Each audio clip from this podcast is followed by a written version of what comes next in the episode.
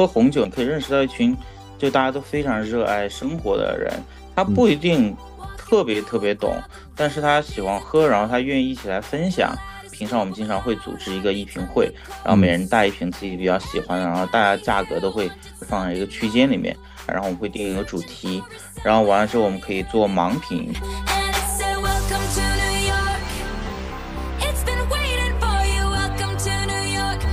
呃，跟银行类比的话，保险公司它要有一部分的就存款准备金的类似的这样一个东西，其他的部分可以把这个风险分摊出去。如果真的是你赔不上的时候，就可能买的再保险就会发挥作用。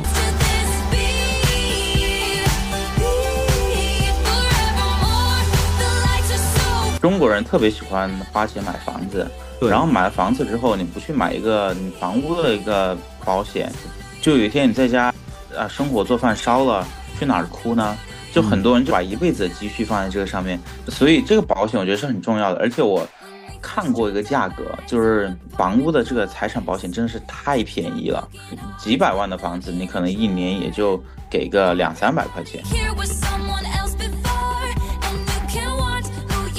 对于我们大众来讲，有时候觉得坑太多，可能真的是因为这些销售人员他们的专业知识，或者是因为他们就是做一单拿一单的钱，卖出去之后我就不管了，反正我佣金就拿到了。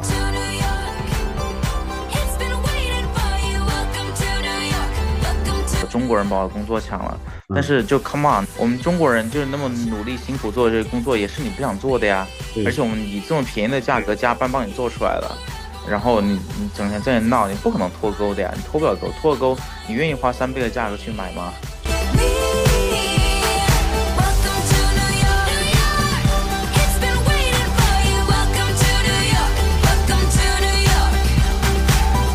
听众朋友们，大家好，欢迎来到这一期的节目啊！这一期请到的嘉宾是 Ray，Ray 呢是我高三的同学，呃，我们高中毕业之后，在国内读了本科之后，就后面一直在国外，现在是在美国工作，呃，然后他今年是回到国内，就国庆节的时候到成都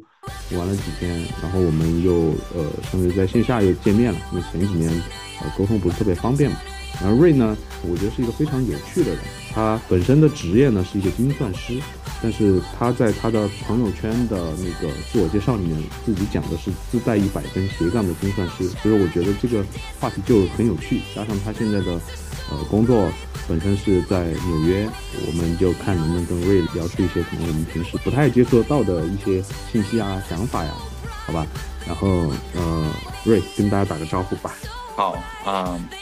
听众朋友们是吧？大家好，就像 Leo 刚才讲的啊，我们是高三的同学嘛，现在呢是在纽约做精算啊。之前其实挺早出国，就大概呃大学读了一半就出国了，因为我觉得国内大学没那么好玩，我想去一个好玩一点的地方啊，压力太大了，就去的先去澳洲读了一个 econ 的本科，读完了之后呢，其实没读完我就觉得澳洲太无聊了。就真的地广人稀，自然风光非常的美好。但是我想我还没退休呢，我不需要这个啊，所以呢，我就想我要去一个特别好玩的地方，就整天啊，你出门就能看到灯红酒绿的地方。于是我就选择纽约，就去哥大跟呼兰做了同学，是吧？嗯，就在这里读一个本科，读完了之后呢，又觉得在纽约读了书了，肯定要找个工作吧，就找个工作了。就找工作之后，发现这边没那么好玩，生活压力也挺大的，也挺贵的，就特别想回国。但是啊，anyway，我们待会儿再聊。我跟六的关系嘛，我们确实高三的同学，但是我觉得其实我们读完了高三，应该更多算是战友吧，一起熬过了啊，其实并不怎么难熬的一年，大家感觉玩的挺开心的，有时间都会找机会出去玩一下，基本上也。没怎么正经读书吧？大家有正经读书吗？可能我是没有的。我们学校是最近上个月刚好是九十周年啊，我们的学校在重庆，对，比较好的就应该是排第一、第二的学校。我们的班级呢，其实压力还是蛮大的，还是相对偏尖子班的。但是我就觉得 Ray 是一个在当时那个环境里面给我们带来快乐的人，就像他自己说的，呃，喜欢好玩的地方，就不喜欢无聊。所以说，我觉得就是因为有瑞的存在，我们高三本身可能是应该是比较苦逼的，但是我觉得高三大家都还是比较快乐，而且从结果上都还是算是发挥的比较好的，至少都是。我我我觉得你这个是过奖了。当时高三的时候，呃，为什么玩的这么开心呢？没什么压力，也没什么目标吧。我不知道你什么心态，但是我觉得最后从结果上来讲，很多人已经很很就是觉得你考的那个学校已经是很难摸到的。而且这个学校其实是呃，相当于是一步一步的奠定你现在的生活状态和工作的，我我可以这样理解吗？呃，我觉得有很大的关系吧。嗯，就选中山大学的时候嘛，也也不算是不算一个特别深思熟虑的一个决定吧。因为我就呃，我我以前生物老师他说中山大学的生物非常好，所以他给我推荐了这个学校。当时在全国的排名还挺不错的啊，我结果我就去了，但是我读的并不是生物，因为我觉得生物不赚钱，我要去读个更赚钱的专业啊，对我后来的确实影响了很多，因为读了两年之后，我觉得当时我们在珠海校区，我觉得珠海校区真是太无聊了，我就想出国，而且我觉得一学期上八门课也挺累的 啊。那刚刚刚好也有一个契机，就是我们学院想搞二加二的项目。就等于说是问有没有 volunteer，然后就把我们当小白鼠一样拉过去了，啊，就去了澳洲吧。当时其实有挺多选择的，有几个英国的学校，一个澳洲的学校。但是我在大学里面其实成绩也不太好，就好像只能去澳洲吧，然后就去了。那你是当时本科填志愿的时候就是选择保险吗？对，本科学填志愿的时候选保险，因为是被呃百度搜索给骗了吧。百度搜索一搜精算师年薪百万多好，结果嗯，所以不是吗？就这样吧。啊，我我记得在我们考大学那几年，确实精算师是非常就是呃，因为普通人接触不到，然后基本上就百度啊，或者是口口相传说这个职业或者这个身份呃非常稀缺嘛，就是每年可能对拿到这个呃门槛的就可能不超百人。然后就年薪非常高，所以精算师他是他应该是还是主要是服务保险行业嘛？是在保险行业的塔尖吗？你现在觉得？精算师算是保险行业吧，但是塔尖我觉得得看你怎么定义了。你说收入的话，精算师肯定不是；如果是其他的话，就是也许是吧。比如说我们每次去一个。去开个会什么的，然后啊，大家聊哦，你是精算师，然后就投来羡慕的眼光。因为我自己做保险，然后我现在做大概十年左右了。我不是做销售，不做前台，我们做后台。然后精算其实给了我很多帮助吧，就是一步一步走到今天的话，大概对保险公司的每一个部门都有一定的了解，跟很多人一起工作，然后学习非常多的东西。只要你愿意。塔不塔尖，我不太知道。反正这是一个非常稳定，然后保险公司一定需要的一个职位。但这个一定需要呢，就你知道，社会其实现在变得非常快，就是 昨天一定需要，今天不一定一定需要了。呃，可能每个行业都会碰到有这种自我的反思吧。但我个人觉得，就是保险这个行业是肯定是越来越重要的，对吧？我理解精算啊，就是结合一些。大数据或者结合一些概率问题去算一个我要去呃投保险需要的一个成本，然后一个是保证就是要投保的人要呃能够在碰到呃非常规或者是需要钱的时候能够有足够的保障，同时也要保证公司在这个你的这个模型里面是稳赚不赔的。我可以这样理解吗？对传统精算理解算挺准确了，就传统精算就是。大部分的精算师，他们叫自己精算师，可能做的就是这个事情，给我们产品定价，那是一部分嘛，就保证啊，在我赔付做完了所有的赔付之后，公司还是至少能盈一点点利的。但是啊，就是保险盈利，其实我们盈利非常，其实非常少，因为保险是一个被监管的非常狠的一个行业，因为它毕竟关系国计民生嘛，这是定价方面。然后另外一个，就像你说的。精算师会考虑一下，我要把我多少资产啊，就放在旁边，每每年我要拿多少钱出来赔，就我大概算这样一个数。但其实精算师能做的事情非常多，就像你最开始给的定义，其实我们会用很多大数据的一些数据分析的方法吧，也不一定是大数据，因为很多时候你可能没有大数据，就看你做啊保险的哪一个了，就是你是做寿险的，还是像我是做产险的，你可能有的根本没有数据，你都得猜一个数出来。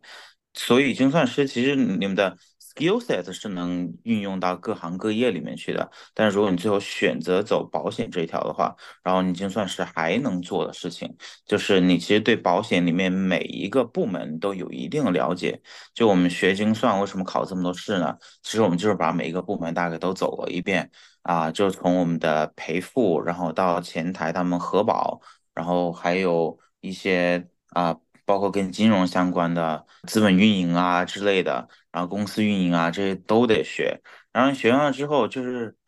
把自己学成一个万金油吧，就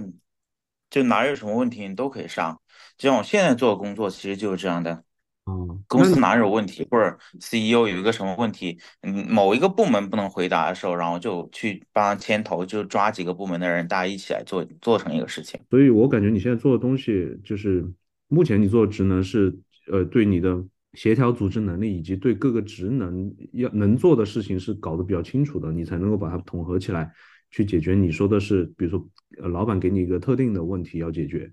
对，因为我现在在我们公司做的主要是我们全球一个战略吧，核保的一个战略。然后你要做核保战略的话，就要了解市场，你要啊知道我们是怎么定价的，然后知道我们核保是怎么运营的啊，然后最后你还得。吃饭喝酒吧，就跟大家把关系搞好。这个事情真的是还比较综合的一个能力，因为我之前觉得可能精算，呃，我感觉就是需要就数学啊或者理科特别好的，嗯，去做这个事情嘛。就现在来讲，其实它还是一个跟人打交道会多一点的一份工作嘛。你说的就做模型这一块，其实是很大的一部分，只是我自己不喜欢，所以我没有选这条路嘛。但是说精算这么多精算方法，能把这些方法做出来的人，他们都非常聪明。就包括我才开始工作的时候，跟那几个老板，他们都是在就在行业里面。非常牛的那种，他们会写一些 paper，然后我们作为精算学生去学了，然后去过考试的那种，就是他们真的 technical 的 skill 非常强。但是我知道我自己不行，我能把它学下来，我觉得已经死了很多脑细胞，头发也白了很多了。所以我干嘛要一辈子做这个事情呢？而且我本身是一个比较喜欢跟人打交道，那么当然我就要做一个沟通协调，然后又能出去比比说啊，我我是个精算师，然后我什么能力都很强，是吧？比如说你现在主要你说你 focus 在就是社交嘛，跟其他部门拉好关系，配合好嘛。我不知道你有没有经历过中国这边的职场啊，中美之间的差异，你有跟别人聊过，或者你自己有感受吗？就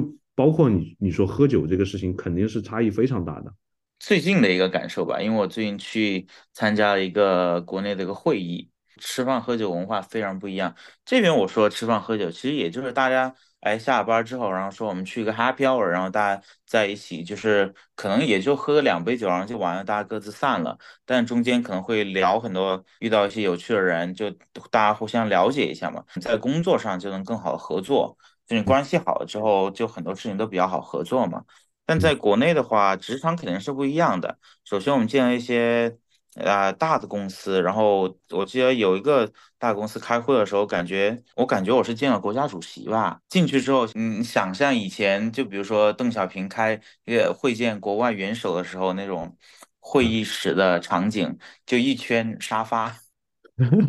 然后我当时走进去，我就愣住了。我说：“哦，原来是这种 set up。”对方的领导走进来的时候，他们手下人在门口站了两排迎接。我当时看震惊了，我天呐，这个在美国比较难以见到的吧？就美国的文化比较 chill，但是像我们在其他 office，像最近去我们新加坡的 office，然后就 visit 了一下，因为我们是总部过去嘛，然后大家就感觉特别客气。那你觉得他们是因为你们是总部，你们对于他们有一些审查上的要求，工作上导致这种客气，还是说就真的是对你这个人比较喜欢，或者是在新加坡这种偏华人社会的文化里面是这样的一个 pattern？我感觉是偏华人社会的这个文化吧，然后这个是需要注意的，包括啊，我后来在我去。就国内开会的一段时间，我们还跟其中一个 potential 的客户，然后吃了饭，就特别好，聊得特别好。然后大家坐坐一圈儿，然后把我安排跟就其中一个领导就坐着嘛，然后就大家喝酒，然后就聊天。其实聊得也挺好的，因为我感觉我们保险行业好像大家都还是比较 chill。就没有那种，就说一定要走个十十圈才能回家的那种感觉，就大家也没有人逼我，但是呃，我因为是去学习的，所以我就哎想跟每个人都聊一下，然后就在走圈的时候，我就会觉得啊，我想跟可能某一个我觉得他做事情比较有意思，然后比较感兴趣，我想站在那儿一直聊，但是呢，啊，后来啊，我就被 告知。还是应该先把领导的酒敬了，然后再去跟他们聊天。国内就是有一个非常城市化的一个流程，就必须要先一起来几杯，然后再按从领导开始再来进，后面才是自由发挥。我一直在自由发挥，但是挺好的，就是大家也没有觉得有什么嘛。那你觉得，比如说要谈事情的时候啊，有些是不能台面上谈的嘛？就是感觉是要喝到那种。微醺啊，或者喝到那个时候，然后在大家一边开玩笑的时候，才把这些事情拿出来说，然后可能就成了。这个是国内啊，然后国外的话，我感觉就是像看美剧里面，也是去一个就是比较 chill 的一个酒吧里面，喝着喝着就说了说到了这个事情，就这个这个有区别吗？你觉得不会太有区别吧？我觉得酒精算是一个润滑剂吧。嗯，喝喝了点酒之后，你可能更放得开一点，但是。在在美国，可能喝醉的情况会比较少，就是大家吃吃点饭，然后喝点酒，然后可以聊一点事情，啊，但其实很多具体的细节，你肯定是需要就正式开会才能敲定的。一般吃饭，然后能聊的事情都非常少。最后就是啊，很多时候是比如说公司高层会做这个事情，像我老板经常出去跟人家就吃个饭，然后打个高尔夫之类的，然后他们其实也就是。啊，拉了关系，哎，就说，哎，你是我们非常重要的客户，然后我们今年一定要多支持一点，可能做一点这方面业务，然后再带一点其他方面业务，能大敲一个大方向，然后大家是主要是感受一下这个市场是怎么样的。嗯，然后像我们自己回来了之后，我们也会就互相聊，我们会交换信息，然后就说，哎，我觉得我这次去了上海之后，我觉得中国市场怎么样？我们客户的需求是什么？啊，然后老板会告诉我，哎，他才去了伦敦，然后他聊的。跟伦敦的市场又是怎么样的？我们就交换一下这个信息。但具体你说，哎，我们要把啊某一个某一个啊客户把它搞定了，那个做其实我们会有很多业务员去沟通，因为我们保险的话，并不是说我们我们卖的不是个同质的产品，就是很多都是看客户有什么需求，然后我们能怎样去提供，然后价是怎么样的。啊，这些都有很多细节需要谈。我自己一直觉得我自己比较适合国内，是因为啊，你喜欢玩用中文，用中文确实比较好聊天啊。就其实会有文化差异吧。就是像在这里，我要一直跟一个客户，如果我见到一个我不认识的人，我要一直跟他聊一晚上，我会觉得非常累，因为大家梗都接不住。就他讲梗，我不一定接得住；我讲梗，他也听不懂。然后大家就会聊一些很没有营养的，哎，你家有几个孩子啊？在什么时候读书之类的？就是外人看听起来可能还会觉得有点尴尬，就真的是在找话题，是吧？是你现在是在纽约的华尔街工作吗？曼哈顿华尔街吗？现在没有在华尔街，因为华尔街其实是一条非常小的街，然后大家可能会统称啊我们在华尔街工作，但大家就是可能做一下投行啊、保险啊，就是金融相关的嘛。然后你可能啊，包括以前我在 AIG 工作的时候，也不能完全算是华尔街。我们确实在华尔街上有个 office，就是有有一块牌子，但是我们是在华尔街旁边一条街。啊，现在呢，我的工作是在一个再保险公司，然后我们的总部其实是在 like Central New Jersey，就在 New Jersey 其中一个挺远的一个地方。啊，但是我的办公室是在纽约的。就我可以去 New Jersey，因为 New Jersey 大老板们都在那儿啊，就你总得过去朝个圣嘛啊。但平常的话，我就把自己藏在纽约，就是离我家就地铁一站路。所以纽约就是呃，我们说的华尔街可能是一个大的概念，就是金融行业一个工作聚集的一个区域，这样理解是对的，对吧？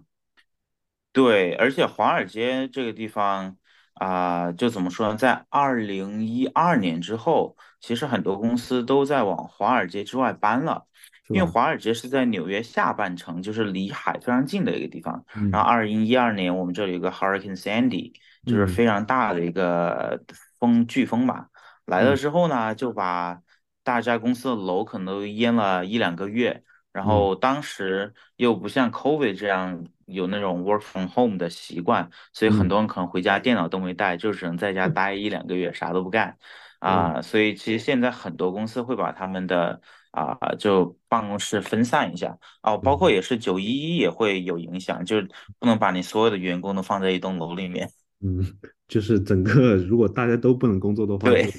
一锅端了。对对对，我对于就做你们这个。大金融行业在美国纽约工作的人是有有一定的滤镜的，这个滤镜是来自于哪里呢？就是我以前喜欢看的很多美剧，就是偏职场的美剧，像什么《素子》啊，就这些，就给人的感觉就是穿的很精致嘛，每天就穿的人模人样的，早上节奏比较紧，然后早上就从地铁啊或者从车里面出来之后，就在路边就拿一杯咖啡，然后吃吃两个面包，然后就进了很好的写字楼。你经历的状态是这种状感觉吗？可能只有很好的写字楼是真实的状态吧，包括像现在就怎么说呢？一般穿的非常精致的可能会是做前台的，像那种做呃 broker，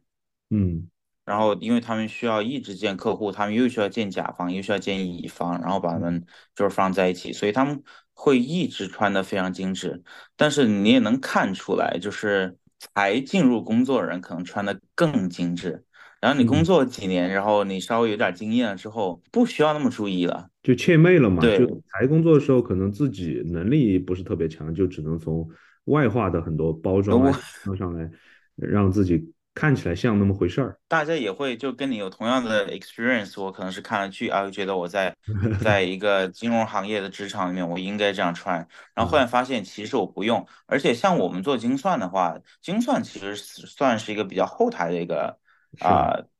然后我们见的客户就是我们内部客户，就做传统精算的话，你基本上你穿拖鞋去上班，穿拖鞋可能是不太行了，但是你穿一个 T 恤去上班，应该大家是不会有特别大意见的。嗯，就像我平常在家工作的时候，都穿一个 hoodie，然后穿 T 恤，然后就平常跟大家一起开会，对面穿着就是。西西装革履的，然后穿着特别好，然后我穿一个 T 恤，我觉得还好。就是因为呃，像在国内的很多就是偏金融的行业，或者是这种要见客户、要谈大单的行业，大家还是比较在乎就是相互尊重嘛。反而就是穿的随便的话，在国内就是像干程序员啊这些，像。比如说像体制内的话，其实大家也会就穿那个白衬衫嘛，是要看你你的场合。如果你是要开一个比较重要的会啊，或者见一个重要的人，那可能就会注意点。然后如果是正常的这种模式的话，就就就自己穿的舒服嘛。对，是的，基本上只有见 CEO 的时候可能稍微打扮一点，就见 CEO 以下的人，基本上都都爱怎么 穿就怎么穿了。刚刚也说到，呃，就你在家工作的时候，因为 COVID 的这几年，其实。大家的这个生活和工作的模式还是发生了很大变化。我我印象中，你应该是还在国内工作了一段时间，是吧？工作本身有什么变化吗？工作模式的话，大家都会反思一个问题嘛。最近其实在美国有一个 trend，嗯，就是说。大公司想叫叫人回去在 office 工作，像我们公司现在规定是你每周必须得去三次。你这个是不是就是 Elon Musk 最开始来提出这个的？因为我前面在翻他的那个传记，就说他就觉得现在交通这么便利，还有什么理由不回公司来工作呢？也不完全是他吧，但如果大家都不回公司的话，这么多那个叫什么 commercial real estate。啊，就是以前的办公室的这些地方没人租的话，那不是房地产又受一波冲击吗？啊，这个原因 啊，就我觉得这可能是其中的考量吧。但是另外一个大公司不知道为什么，反正就想让大家回去工作。但作为员工的话，其实大家很多 feedback 是会觉得，我三年都这么过来了，我都 work from home 三年了，嗯，难道没有同样的工作吗？为什么就突然一下就不行了呢？嗯。对，反正两这是两边的博弈吧。我觉得其实我啊，我挺喜欢去办公室工作的，跟大家就是经常可以聊天啊什么嗯的。嗯。啊。但是因为我的组的话就分的比较散，所以嗯。很多时候我工作我还是跟大家在开网络会议，嗯。我得把办公室门关了再一直开会，也跟去不去办公室没有太多的关系，说实嗯。话。嗯，去办公室开个远程会议其实意义不大，但嗯我还是比较喜欢去办公室。但只是呢，这三年就训练出来的这种惰性，其实很难改掉的。早上有时候啊、其实我家离办公室就从我家门出门到我到办公室进门，可能也就二十分钟吧。但是啊、我一般会等到什么八点四十，然后 出门。但有时候可能觉得，哎，惨了，就八点四十九了。就 已经穿好衣服，然后全部脱了，我我就不去了，我就在家里工作。好吧，我觉得你喜欢去办公室，是不是有一个原因，就是你家确实离办公室比较近啊？有些人通勤的时间很痛苦的话，他确实就比较抗拒这种嗯非要去办公室工作那么长时间的这种制度或者，有有？可能，对，嗯，之前我在 AIG 工作，好像有一个同事，他单程得三个小时吧。那我觉得都可以睡在公司公司或者公司附近啊。他们是想去嗯嗯新嗯新泽西非常远的地方住大房子，对，他们就选择就通勤了。我不行，我真的是啊、呃但是我也不想就离办公室太近嘛。像我啊现在办公室虽然是坐地铁二十分钟门对门啊、但是走路的话可能还是得四五十分钟吧。就我不想离太近，我想还是想把生活跟工作稍微分开一点。你方不方便讲一下，比如说你现在收入，因为你在纽约，在那边是是租房，对吧？能不能讲一下你在要负担你离办公室二十分钟这样一个地铁距离，你会你要拿出你收入的大概多大的一个百分比，呃，满足你的居住的需求啊，以及你居住的条件大概啊，是个什么样子？我觉得这是个个人选择的一个问嗯，题。房租的百分比我放的比较少，我可能只放了百分之三十吧。收入的对，但是对，但是我还得税后收入的百分之三十放到房租上面，但是我也可以涨这个，但是我就是还要花钱，就养车，花钱养我自己，觉得剩下百分之七十还是挺重要的，所以嗯我就不愿意花太多的钱在房租上面。我这个我住的地方 location 非常好，但是嗯我住的房子的话，它是纽约很多的 townhouse。嗯 townhouse 是什么？就我们国内说联排别墅吧，嗯。在但是在纽约啊，你自己能住一栋那是非常牛逼的。但嗯。是我们住的只是一个联排别墅，比如说它是这一栋，它把分成很多个小公寓嘛，这个又是啊、因为我在上西区，上西区基本上全部都是百年老楼嘛，特别老的，呃，条件状态维持的还不错，但嗯。是因为不是新的公寓啊、又没有 doorman 啊、又嗯没有电梯，所嗯以成本一下就降下来了。，OK 但。当然也不会特别便宜了，我才工作的时候还是住不起的。对百分之三十的话，可能呃，在国内的普通人的收入也差不多。如果是房贷啊或者房租啊，我觉得可能也也差不多。再高的话，就确实也有点负担过重了啊。我觉得这个嗯是是合理的。呃，因为你现在你说你现在是在做再保险嘛？再保险其实嗯。呃，可能普通大众都不知道是什么意思。大学还学过相关的这种科普概念的课程，再保险是干啥的？跟普通大众有什么关系？挺有意思，我我首先想知道为什么大学会学这个呢？这是一个多么冷门的知识啊！是这样啊，我学过，我当时在大学学过呃国际金融的双学位，这里面有一门课程就哦就叫保险学，保险学里面它就会啊，就介绍过这个概念，所以我大概是大概知道就是保险的保险，就大概是这个样子。但是深入的东西，包括你跟行业呀，比如哪些公司在做呀，包括你这次回来开会跟嗯我说中国有有做这个的公司，像我我之前都不知道，所以你啊，中国有个。非常大的嗯，公司做这个叫中国再保险嘛，中对再，然后可能占了中国百分之八十的业务吧。嗯再嗯保险就像你说的是保险公司的保险，为什么保险公司要买这个保险呢？其实这个这个原因可以讲挺复杂的，但是但是说简单一点，我们拿举一个例子吧，比如说呃，你有一栋楼价值一个亿，你去找一个保险公司买了，就说你这栋楼有一天火火灾，然后把它烧了之后，保险公司得赔你一个亿。啊，那保险公司收保费，它不可能收一个亿啊，它保费可能只收了你一千万，然后或者可能只有一百万。啊，所以保险公司它不愿意承担这个风险，就说，哎，这栋楼一被烧，我得赔一个亿呢，那我找个再保险公司吧，我们一起分这个事情啊，这是其中的一个做法。你可能作为一个客户，你知道你买保险，包括你个人买保险的时候，你首先会有一个啊，我们叫什么自留，就是你自己得。赔付的一部分，这个亿可能你被烧了之后，啊，保险公司的条款里面会写，最开始一百万是你赔的，保险公司从一百万以上开始赔，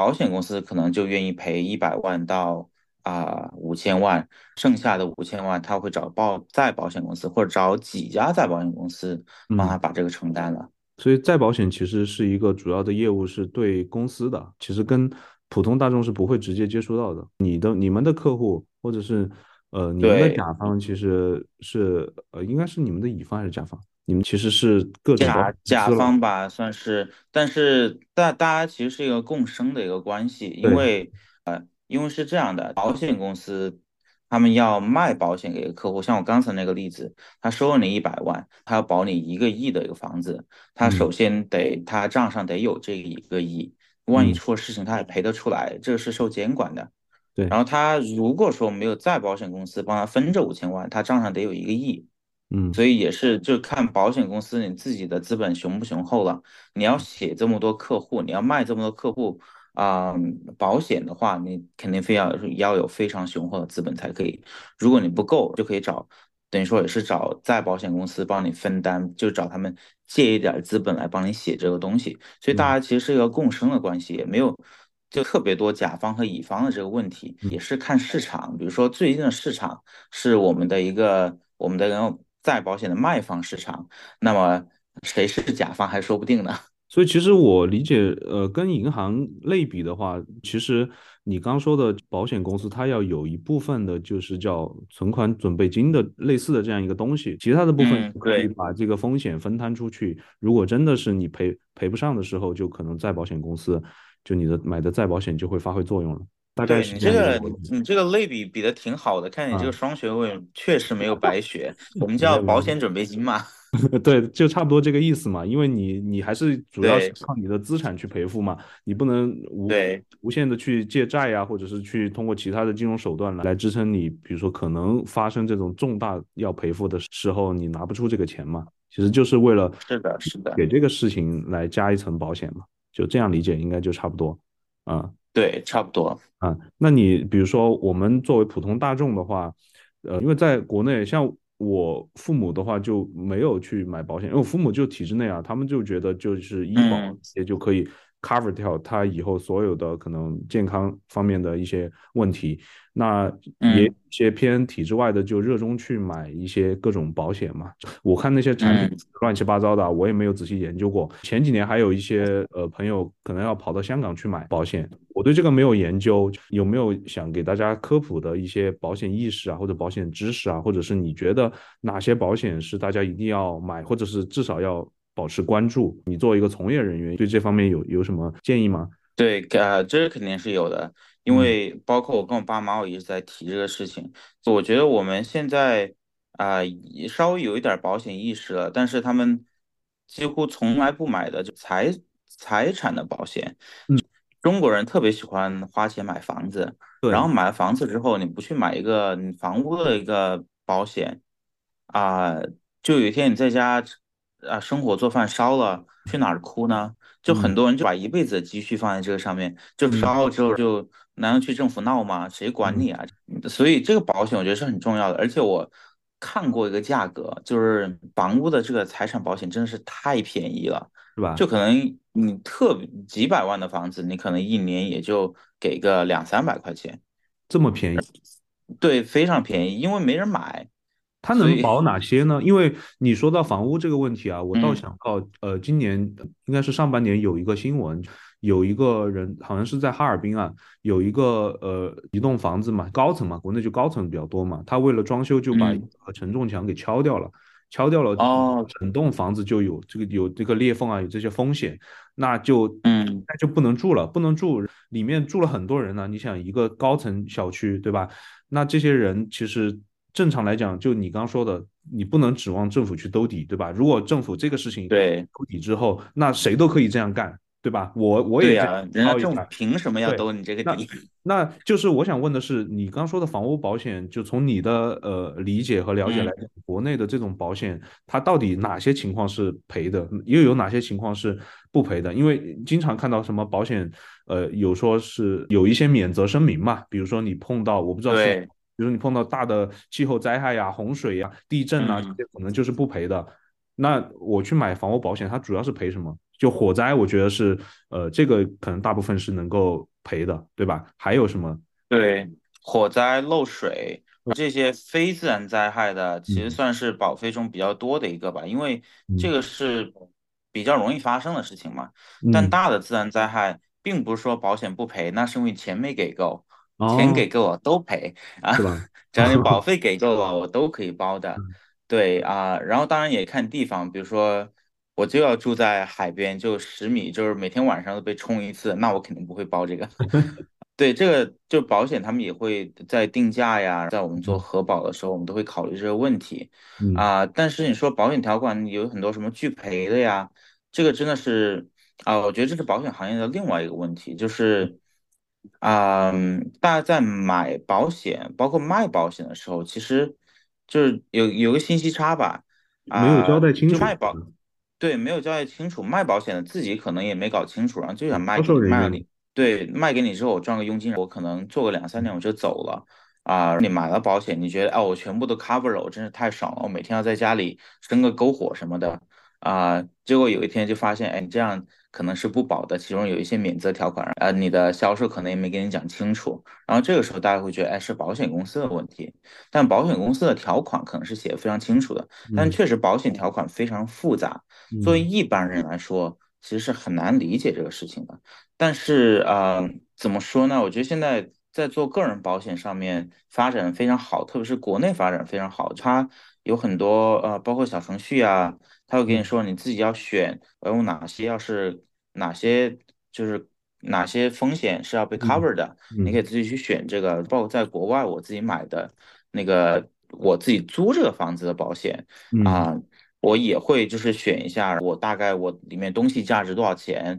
比如说水灾、火灾之后要怎么赔付啊，这些东西我都可以自己选。在个人方面，它其实做非现在做的更清晰、更明了了，就不会那么复杂了。但是你说像现在国内卖的比较火的那些偏投资，对，呃，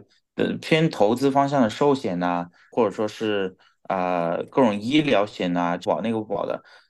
那个我觉得真的是需要找一个专业的、非常负责、非常专业、称心如意的一个啊经纪人才可以。但是这个非常难找啊！但现在不是国内都在说啊，好像是经纪人他们的。啊，commission 会有一个改革，所以可能会对从业者有更高的一些要求。看我好多做保险经纪的朋友们，大家都开始各种学习啊，学习新的的东西，这是一个其实很好的一个发展方向。但是就 back to 你刚才这个这个点，就是说。嗯，保险意识的话，我觉得对财产险的保险意识还是确实要有的啊。对，不管你是自己家里住一个房子，或者说我一个小生意，然后我自己开了一个门庙，做一个什么事情，那么啊，像我朋友吧，在重庆开一家咖啡馆，就跟他们说，你一定要买啊财产的保险，包括还有一些像你做生意，你肯定要有什么一般责任险呐。我就有个客人在你这里滑倒了。然后或者说你有员工，你给员工买一些他们的一些工伤啊这些险，我觉得其实都是非常有必要的。但是买保险的话，就大家自己心里要有个数，就说你买保险只是为了 cover 你自己付不起的那一部分。比如说我不需要买一个保险。啊，去啊，我我医疗保险，医疗保险，举个例子，就是说我不需要买一个保险，把我每一笔账都赔付了，这种两三百块钱的，我自己能掏腰包给的，尽量不用保险，因为你用了保险，那保险公司肯定是会给你加成本上去的。我要找这么多人去帮你算这个价格，是吧？那我是有成本的呀，我肯定要找你，那找你收费的呀。就本来你可能给一百块钱的。啊，结果啊，你最后要花一百二十块钱来买这个保险就没必要。你要买的只是，哎，比如说啊，超过五千块钱的保险公司来赔付，或者说你更有钱，你超过五万块钱或超过五十万的保险公司来赔付。那剩下的这一部分其实价格是比较低，也是比较大部分人应该可能负担得起的。就你这个逻辑就有点像我的车险嘛，我跟人一个刮擦一个碰撞就能私了的，那就那就那就不要保险了。对吧？赔不起的时候，你可能才去考虑花这个保险，因为这个费率也是会跟着调的嘛。但是，就刚刚你说到，呃，产品的设计啊、选择，包括对于我们大众来讲，有时候觉得坑太多，可能真的是因为这些销售人员他们的专业知识，或者是因为他们就是做一单拿一单的钱，就有点管杀不管埋的这种这种感觉啊。卖出去之后我就不管了，反正我佣金就拿到了。我也不知道现在就这些保险的在前台的销售人员，他是不是？保险公司自己的，因为国内有很多这种叫派遣或者就是外聘的嘛，或者就是这种普通就合同关系的，那他可能确实对于保险本身的理解，我觉得可能都还不够深，他只是觉得这是一个销售工作，他反正是赚钱的啊。你刚刚也说到，就是我确实财产险这个事情，我是从来我之前都从来没有往这个方向想，一般想的最近几年多的确实就是这种投投资型的寿险，它会。一般他打的点就是我的这个东西，你每年交多少钱，算下来的话，你的年化收益率是，呃，相对是高过这个目前的定期存款的这种产品。因为国内的利率现在是在往下调啊，他经常会打点，比如说去年的时候说这个是保证年化百分之三点五，而且是无风险，反正我不知道有没有风险啊，至少从他那边给出的信息就是无风险的三点五。现在存款可能就只有二点八、二点九，很多人就觉得这个是很划算的，才去买这个投资的，应该是就是投资型的寿险。呃，医疗险这块，我我确实也没有研究过。当时很多人去香港买保险，感觉就是它医疗这一块能 cover 啊病种会更多，所以这个我也确实不清楚。但是我最近有一次买保险的经历呢，我这次出国去玩，最开始我也是就是看的，一般你去买机票的时候就会推嘛。我就看，大概看了一下机票推的那个保险，它就呃，比如说延误之类的，我就觉得其实我可能最主要不是想去呃要这部分的保险，所以我后来我一个朋友推荐我下了一个平安好好寿险还是好什么险的一个 A P P 里面，就是我自己去选，比如说我出去八天，然后大概要保哪些，我可能保的就是在国外的医疗啊，或者碰到这种意外，可能我就选了一下，我觉得那种。菜单式的自己点菜、自己选需求的那种方那种保险，我觉得是我能接受的。你拿了一个很厚的单子，里面写了很多条款，而且是比较专业，因为专比较严谨嘛，所以写的比较专业。这种情况的话，就对于很多普通人，像我们还愿意去看的。对于很多普通人，他可能就不太会去研究。可能这个也是跟呃有些人就是在保险方面的不重视，或者是认识的缺乏有一定的关系。对你这个点说其实非常好，我刚才也想说这个事情，为什么大家觉得保险公司不靠谱？啊，除了说呃销售可能本身，大家也是在学嘛，并不是说他们不想变得更专业，但是毕竟保险在中国啊走这么多年，它其实。啊，就它包括它险种这些都不是，也没有那么全面，所以大家其实也都在学习这个事情。可能销售上本身也会有一些知识上一些欠缺，然后还有个像你说的，就是我们自己其实保险意识可能会不够，我没有了解到有这么多险种，我也不知道怎么去买，所以就大家都不懂的情况下，能买出来的东西肯肯定就是不合适的嘛。所以像你刚才说的这个菜单式的，其实就就我刚才说那。就就产险嘛，我买的那个，我租房子买的这个，就火灾呀、水灾之类的险种，其他都是让我这样选。这个其实是一个非常好，我们现在叫 InsureTech，这个做的非常好，对对个人啊保险上面已经我感觉推广的已经比较广了。像我当时帮我爸妈就看他们房子的保险嘛，我也是在微信上面一搜，我我也不知道哪个公司在卖。微信上面一搜，然后就出来了，其实挺方便的。对，就现在确实是大家的认识和意识还需要培养，可能也需要一些 案例给一些教育吧。这样的，对，这样的话可能大家才会才会热衷去做这个事情。这得慢慢来。我有一个呃，我有一个嗯朋友嘛，他嗯年纪稍微比我们大一点，他以前是做保险，后来做其他生意了。他。他又说是当时他才出来做保险的时候啊，他们老师讲的，这保险是个朝阳行业，到现在他看保险还是一个朝阳行业，太阳没升起来，反正。对，我觉得这个也是一个国民心态的问题。你精算师这个身份这一趴，我们就到这里，因为你自称自带一百根斜杠，那我们来讲一下你的斜杠的生活和玩乐。就你你讲你喜欢玩嘛？因为我看你大众点评上你叫吃不饱喝不醉耍不累，就是这种状态，其实很多人蛮羡慕的。就 是我也我也希望真的是这种状态。因为但是这次回国，我不就椎间盘突出了吗？就耍累了。我觉得到到我们现在这个年纪，还是精力上还是不如以前的。你本身工作应该也还是比较饱和的。那因为之前有听说叫留学生的不可能三角嘛，你出去的时候，呃，study 就你现在叫 work 嘛，social 还有就 sleep，就这三个 S，一般你只能选两个。你你想要又学得好又这个社交的好，那你肯定就休息的不好。你在读书的时候，以及这可能工作快十年了吧，这十年有没有这方面的困惑，或者是你你有没有刻意的去 balance 它？就是这怎么说呢？没没有刻意 balance 吧？因为在国外工作，我觉得总的来说，你的 work life balance 会比较好一点。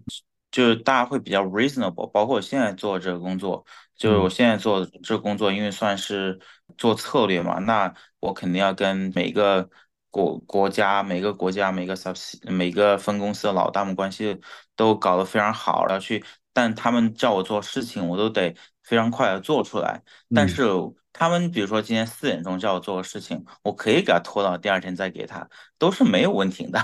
大家会比较在这个问题上面会比较 reasonable，所以我有更多的时间可能会去啊跟朋友们喝喝酒啊，吃吃饭什么的，也有时间睡觉嘛啊，可能感觉这个三角在国内可能会更适用啊，是吧？对，但但确实，我我之前在 COVID 在国内不是被关了两年两年嘛，我们公司让啊，其实对我非常好，我的前东家对我非常好，他们让我。把我转到了上海的办公室，然后但是我的老板、我的同事们都还在纽约啊。每天工作，我们可能会有三个小时是重合的，时间是重重合的，因为我下午到晚上工作嘛。然后我们那个时候就聊一下，他们把我放回来，啊，有这么一个机会，所以每天都在玩啊。基本上就 是白天啊，早上起来可能十点钟、十一点钟，然后立立刻冲出去约人吃个午饭。下午喝个咖啡，喝完咖啡，有时候还吃个晚饭，我才回家。第二天就开始工作了。工作完了之后，倒在床上都睡，把最就我最兴奋的时候出去玩了，消耗了，然后回来就上班嘛，晚上也不能叫摸鱼是吧？因为毕竟他们对我的工作工作的结果还是非常满意的啊。工作对，有很多时候你不需要整天就在在办公室跑着工作，不需要跳着工作呀，所以你需要的 energy level 可能没有那么高。我看到你。呃，应该就是那个时候你开始开始喝红酒，或者是比较专业的去了解和喝红酒。对，我想去学嘛。当时其实喝红酒这个，我觉得也有很多契机吧。因为，嗯，喝酒这个大家基本上都会一点，都会喝一点。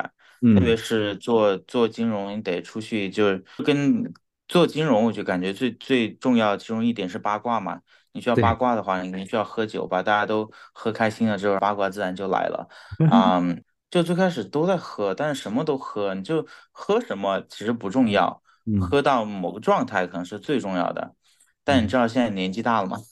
所以开始考虑一下我要喝什么了。啊，有挺有几个朋友觉得对我影响挺大的，一个是我在澳洲一个同学，这个算是一个姐姐吧，她特别有意思。啊，他本来就学红酒的，学了红酒之后，啊，现在好像也在做那个一个大的酒商的一个客客户关系的维护吧。所以他最开始就跟我讲，哦，红酒有什么新世界、旧世界，讲了一下啊，就可以。他讲，当时我听起来，我觉得真的是特别悬。你你尝一下，你就知道它是哪儿的。你知道它是什么年份、什么品种？我觉得啊，这个怎么可能呢？嗯，但这个算是一个最初的入门吧。后来的话，其实我一个大学同学，我在中山大学大学同学，他后来去啊，在重庆做投行嘛，他们嗯做投行就可能需要喝很多业务酒，但他自己是喜欢红酒的，他就嗯带着我认识了一群喝红酒的朋友，大嗯家就带着我喝，当然其实也没怎么喝懂，直到啊、就遇到一个挺好的老师，他就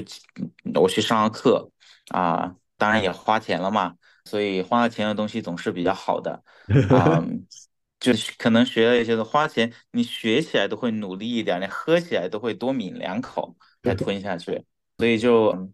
反正学了一些东西，而且你会觉得在学红酒的时候，大家认识，大家都是爱喝红酒、爱红嗯爱喝红酒、爱生活的一群人，所以大家聊起天来都没什么压力。你会不会觉得就是红酒它本身，因为你你讲你现在对于红酒的就是专业度肯定是你还考了试对吧？就是去学了，你还考了试。在其实在嗯中国啊，我身边的人其实喝红酒的场合不算多，或者在呃很多是那种业务酒喝红酒都是一口闷那种。其实可能在你们看来 都不叫喝红酒，红酒不应该那样喝。然后对于红酒，其实我也不懂，就是我知道的就是有新世界和旧世界的区别，这个我是清楚的。然后我呃大概可能红酒分成什么呃有什么木桶香啊、酸味儿的果香啊，反正我可能对它的理解就到此为止了。我就觉得好的红酒好像还蛮贵的，就这个我觉得我平时嗯负担不了。然后我身边的人呢，就刚也说的，就是喝红酒的场合不是特别多，包括我自己可能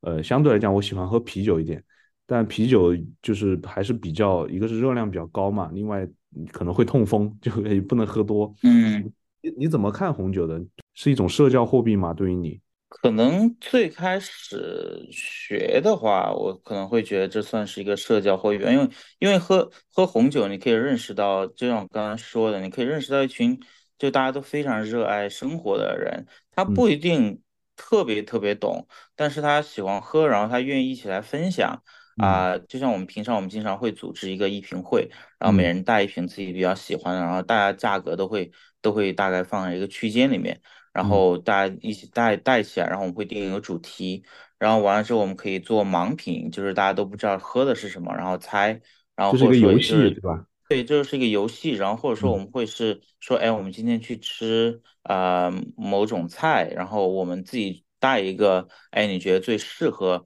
配今天吃的东西的酒，嗯。然后大家可以一起喝，然后一起评价一下，就就是呃这个社交属性其实是有的，然后但是就像你说，游戏属性也是有的，就嗯像我们现在啊、呃其实喝我们一起喝红酒的人就是挺多的，然后但最嗯。最后你都会淘一个自己的圈子。然后就嗯。淘几个，哎，大家就是情投意合的朋友，然后嗯。并情经常可以在一起，然后啊搞个小盲品啊，这个其实就是玩儿了，就没嗯有没有很多社交属性，就嗯是大家都有共同的一个兴趣爱好，那我们嗯就在一起做一个兴趣爱好，其实跟其他其他人哎一起去玩一个剧本杀是一样的。嗯只是我们觉得可能哎剧本杀太费脑了，然后不如 啊、大着了，然后年龄都差不多，然后不如就喝个酒吧，然后喝了嗯。之后喝的微醺，你爱说，那在你心里心心目中，这个红酒这个东西啊，它是分嗯高低好坏吗？还是说它只是不同，只是呃有差异？就是在你啊、你好坏是肯定有的，嗯，就高低好，呃，怎么评价好这个？坏是肯定有的吧？哦，这个评价这个太复杂了，我学的不是很好啊。啊、虽然我考试考试成绩非常好，但是就是我学完了之后全部还给老师了。啊、照我们学习红酒，就是我们学的那个课程，然后他给的系统，可能就会看你的啊啊、我看一下，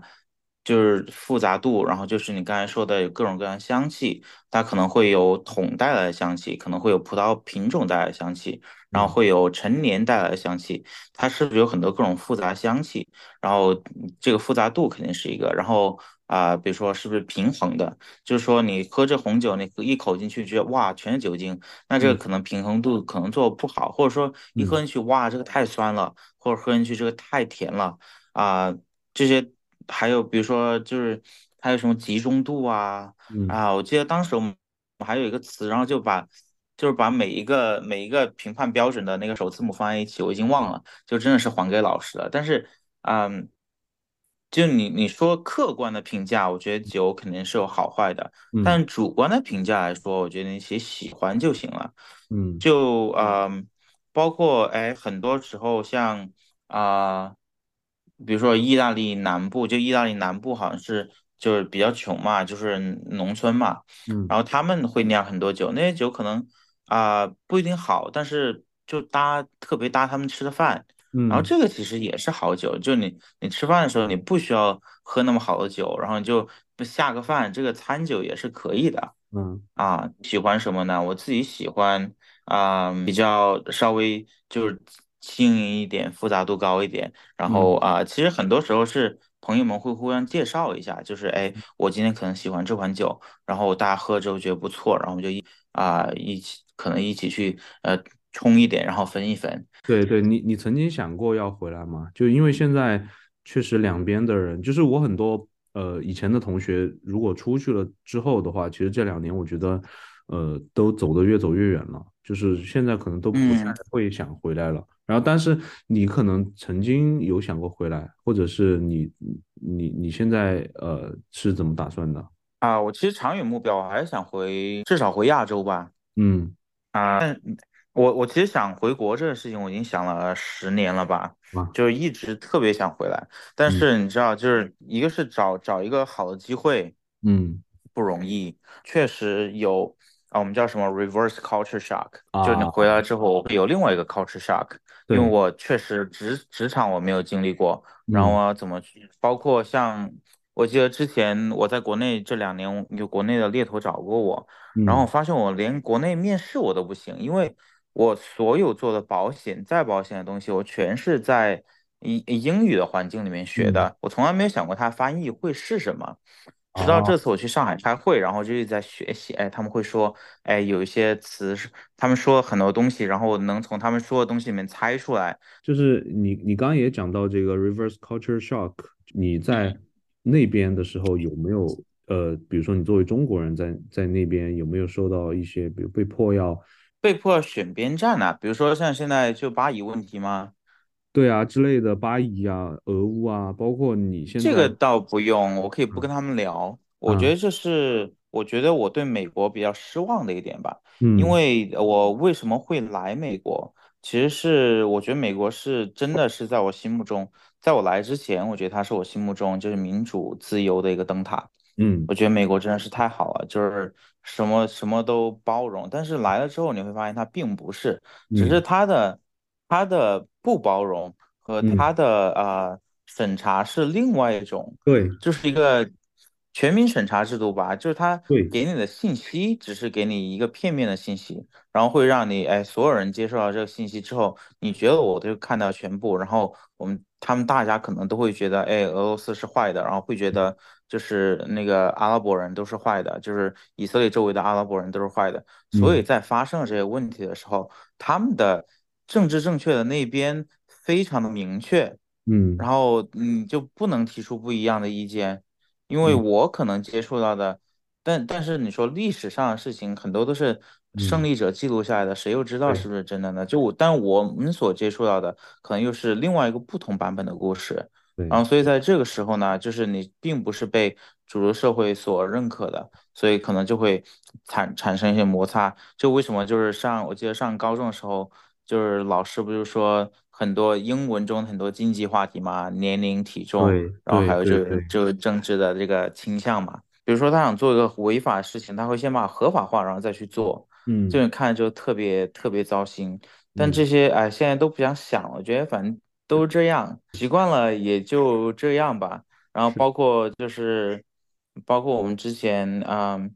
啊、就是种族问题嘛，在美国种族问题非常严重。对。啊、然后各种各样的问题都非常严重，呃，但我觉得民美国是民主自由的灯塔，可能它曾经真的是，就可能就是什么八八十年代的时候，他们可能真的是，大家，真是这么想，这么这么是做的，但现在你知道经济不好之后，嗯啊、大家可能站的角度会不一样啊，就是嗯哎我。我我作为我本本土的人，我会觉得，哎，外来移民抢我的工作，中国人把我的工作抢了。但啊是就 come on，就是我们中国人就是那么努力辛苦做这个工作，也是你不想做的呀。而且我们以这么便宜的价格加班帮你做出来了，然后。你能以便宜的嗯东西去买到一个 Made in China 的一个，然后你你整天在那闹，你不可能脱钩的呀，你脱不了钩，脱了钩，你愿意花三倍的价格去买吗？其实这个就是美国它以前的一个政策，就是去叫去产业化嘛，把自己的这些需要的需求都放到海外去，他自己就做金融和服务业。就我理解，可能美国主要就做这个，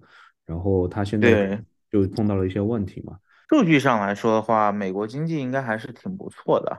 纽约现在嘛，immigration 是一个很大的问题，就是因为就是你知道纽约作为一个非常蓝、非常民主的民主党的一个州，然后我们对于呃外来移民不是一直都持一个非常包容，然后呃就是说哎他们一定要就是小孩来了一定要把爸妈弄过来呀，或者说小孩进来之后就一定要给他们就是读书的机会，成为美国公民的机会啊这些就这些之类的，一直非常包容。然后你知道人家南边的，我其实现在挺能理解人家那些州，就南边的，他们叫红州嘛，就是比较共和党的那派，人家为什么不爽了？就是因为移民去了之后，全部待在那儿，是吧？就是待在那儿，对，然后又可能会造成一些社会问题啊。然后本身因为他们啊，洪州可能就对种族这方面没有那么开放吧，就可能他们也会产生一些摩擦吧。嗯，然后这部当然就产生很多问题，然后于是他们现在做的事情就是，他们用大巴车把这些人全部送到兰州了，全部送到民主党这一州了，就芝加哥呀、纽约呀，然后旧金山这种地方，然后于是就是到处搭帐篷，然后现在纽约市长一直在就哭这个事情，就是人都塞不下了，然后啊，以前说以前我们好像是有个应该是法法令，就是说。哎，就是不能让这些人流浪在街头，即使他们是非法移民。但现在就是就是他的那个 shelter，他的他的帐篷已经不够了，那怎么办呢？然后于是说你可能只能在这儿住两个月，然后你得自己出去，自己自己啊爱怎么着吧。这其实就产生了很多问题吧。啊，然后包括你说地铁哦，地铁真的是纽约地铁。我我记得第一个让我觉得非常震惊的消息就是说。他们，呃，就有一条地铁线以前一直在那儿，然后他们把那个地条线地地铁线延长了一个站，然后花了十年的时间，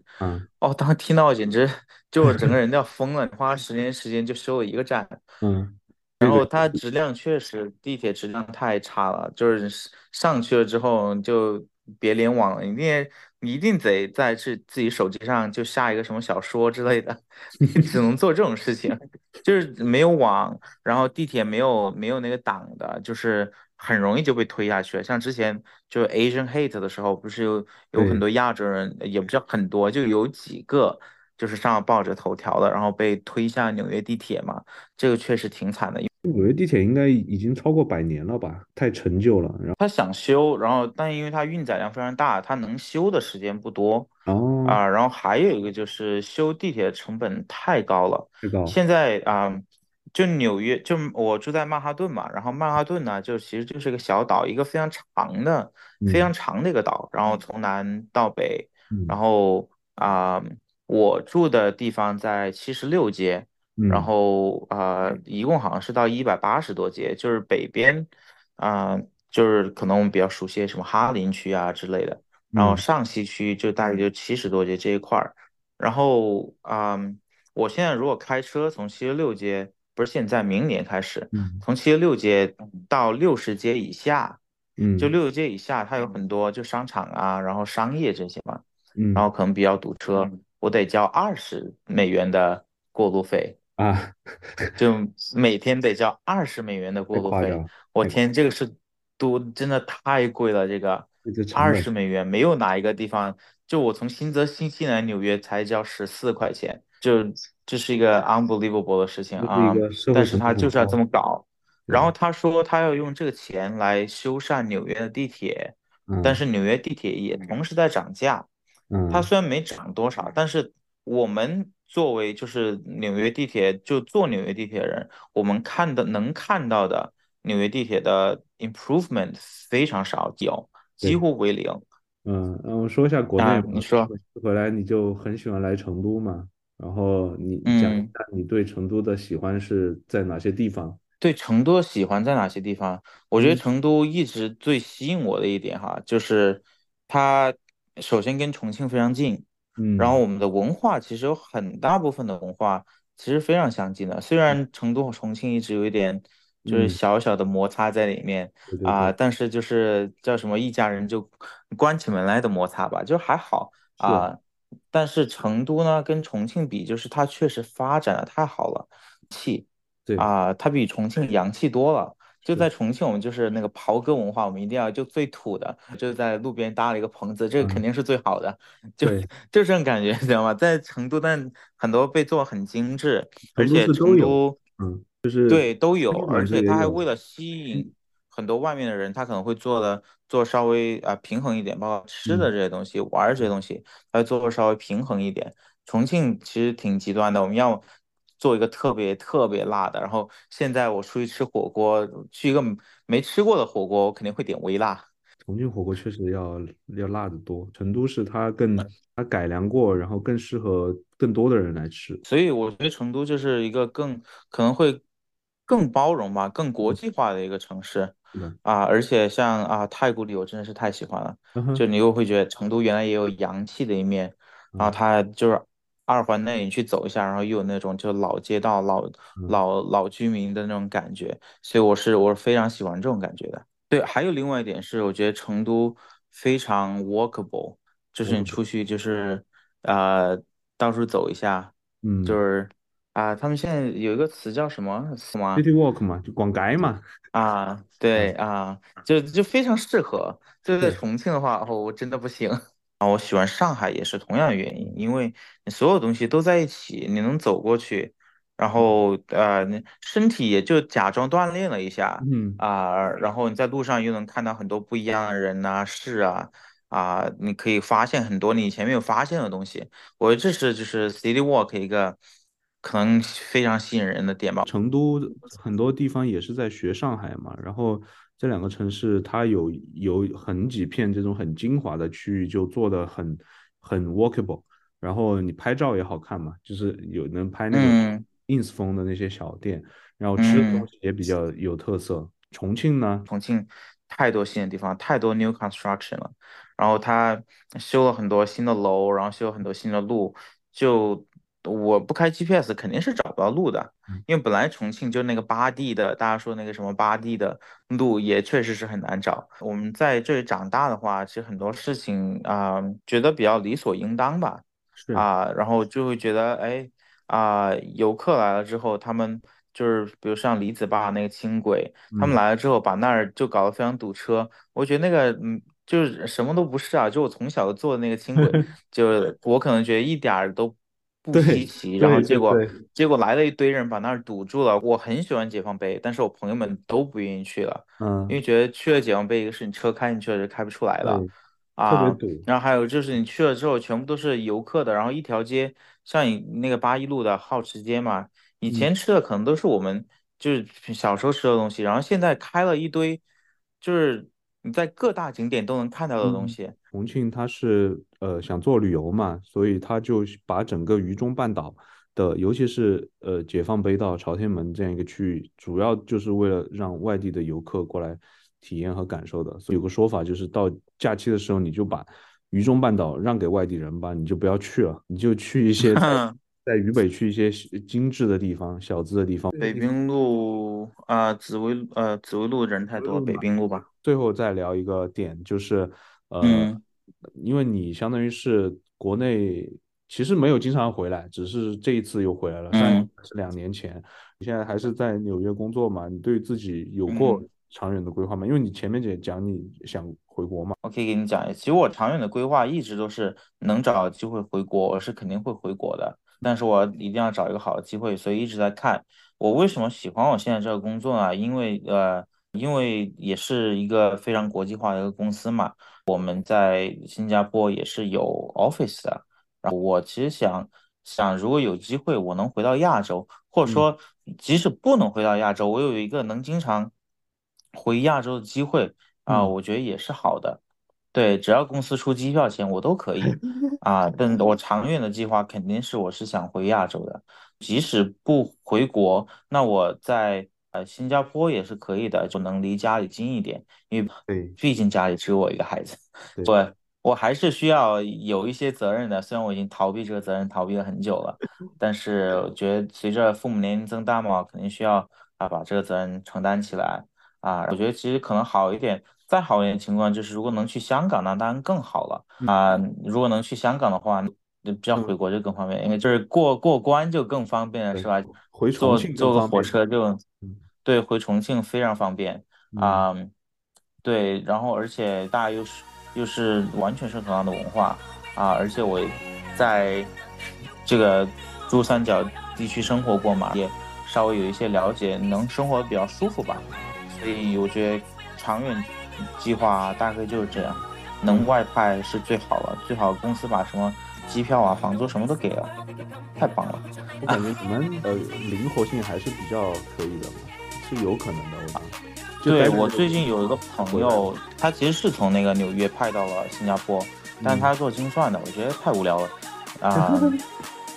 对，所以我就我不能做精算。当时他们总精算师跟我聊的时候，他又说要不要去他们组，但我还是不行，我觉得我受不了，就是做这么细致的工作，